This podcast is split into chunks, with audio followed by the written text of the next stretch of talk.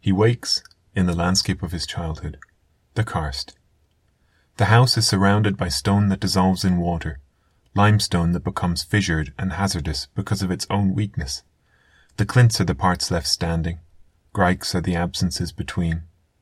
It is in the grikes you find life hart's tongue fern, butterfly orchid, primrose, sheltering in the sinkholes. This is a place of constant change, changing stone, changing light.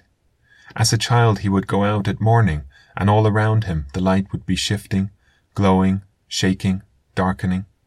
In the hedgerows, he'd find blackberries that he ate green and sour in case someone else got them before they ripened. Ma would be home in the kitchen, peeling potatoes. No need to ask where's Ma.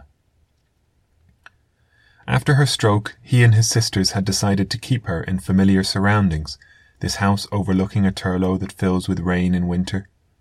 They would do that for her, after all she had done for them, after all she did for their father while he was on his way out. Sacrifices easily accepted because willingly made. Each of her children takes four days a month. That makes twenty days. They hire a nurse for the rest. So he is here, blinking in the morning sun, listening to the bright call of the curlews, in the Burren, County Clare, among the endless grey hills of weather-scored limestone. He has woken because she has woken. They are sharing a bed. His mother, who was never one for kisses and cuddles, often asks him to get under the covers with her now, a body against the cold.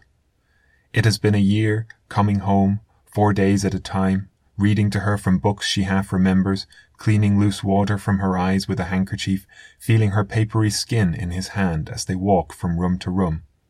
And then, when his time is up, passing his sisters at the door. They are glad to share this trial together. And it is a trial.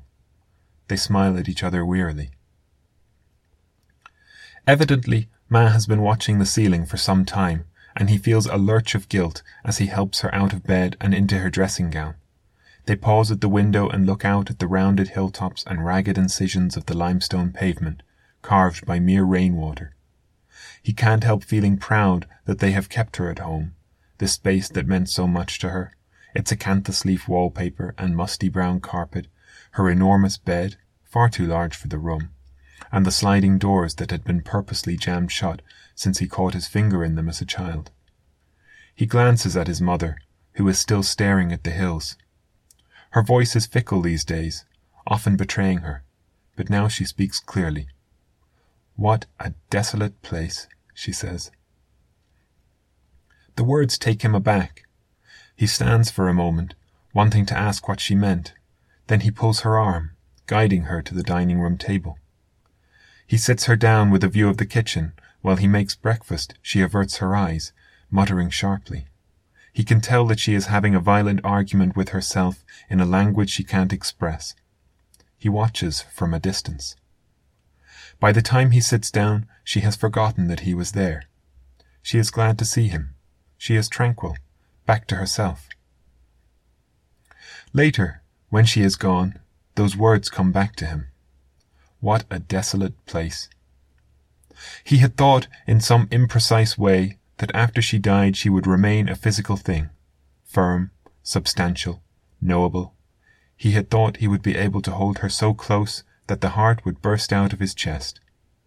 But while he lies in bed at his house in Dublin, ruminating, those words spread over his memories like floodwater, pouring into gaps he had not known existed, and his head will become heavy, and he will hardly be able to bear how little he had known her.